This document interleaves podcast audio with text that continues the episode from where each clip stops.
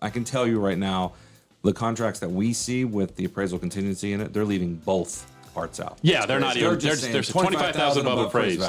This is Las Vegas Real Estate Now with local real estate expert Harvey Blankfeld. We were talking a little bit off air about a story you were talking. You heard the contingency stories we were talking about. Yes. Uh, with Darren beforehand, and you have one uh, with an appraisal, right? Right. We, we run into the appraisal contingency craziness all the time right now.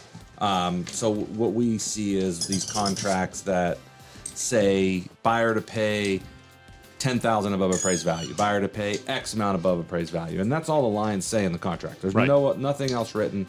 Um, a unique one that came across my desk nah, two weeks ago. Uh huh. We have a sales written contract at 700,000 Okay.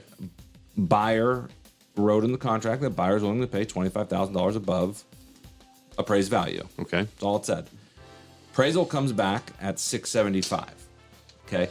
Now, We're home free. we're home free, except for the fact the seller thinks in their mind that they were actually going to get 725 for this property and they cuz they thought their home was appraised at 700,000. Oh. So now they want they wanted to to kick in the appraisal contingency clause and say we need to renegotiate the price even though the price was negotiated already because in their mind they thought they were going to get 725 Wow. well, in essence, because the contract was at 700 and it came in at that, the buyer's willing to come out of pocket the 25,000. The buyer's saying, no. I- Darren, the seller's boxed in on so this, right? I have had this happen quite a bit, and I call it the no floor contingency because Okay. what what you're missing is you got to have a you got to have four corners. You got to have a top and a bottom. Nobody's thinking that it's going to appraise at 30% below sales price. Right. right. Not that far away. So to protect the seller, you have to have a floor, okay. not less than X. Okay. I can tell you right now, the contracts that we see with the appraisal contingency in it, they're leaving both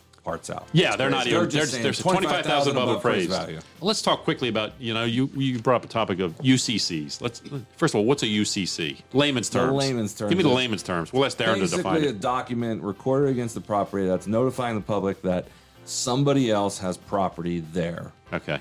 and and they want to put the public on notice that if something happens to this property, they either want their money or their property. So it's like a water softener system or an alarm system or a solar system or something of that nature two that's biggest un- ones that not we- owned by the owner but leased.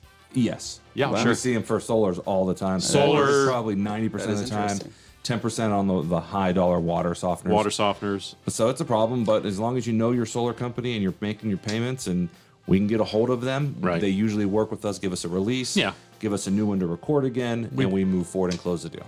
You've been listening to Las Vegas Real Estate Now. If you ever have a question about real estate or any of the other topics we cover, just call me off air or text me at 702 203 1165. You can also check us out on the web at lvrealestateradio.com or on our handle on social media at LV Real Estate Radio. We'll meet you on the radio next oh Saturday at 11 a.m. right here on the new 101.5 FM, 720 a.m. KDON, the Talk of Las Vegas.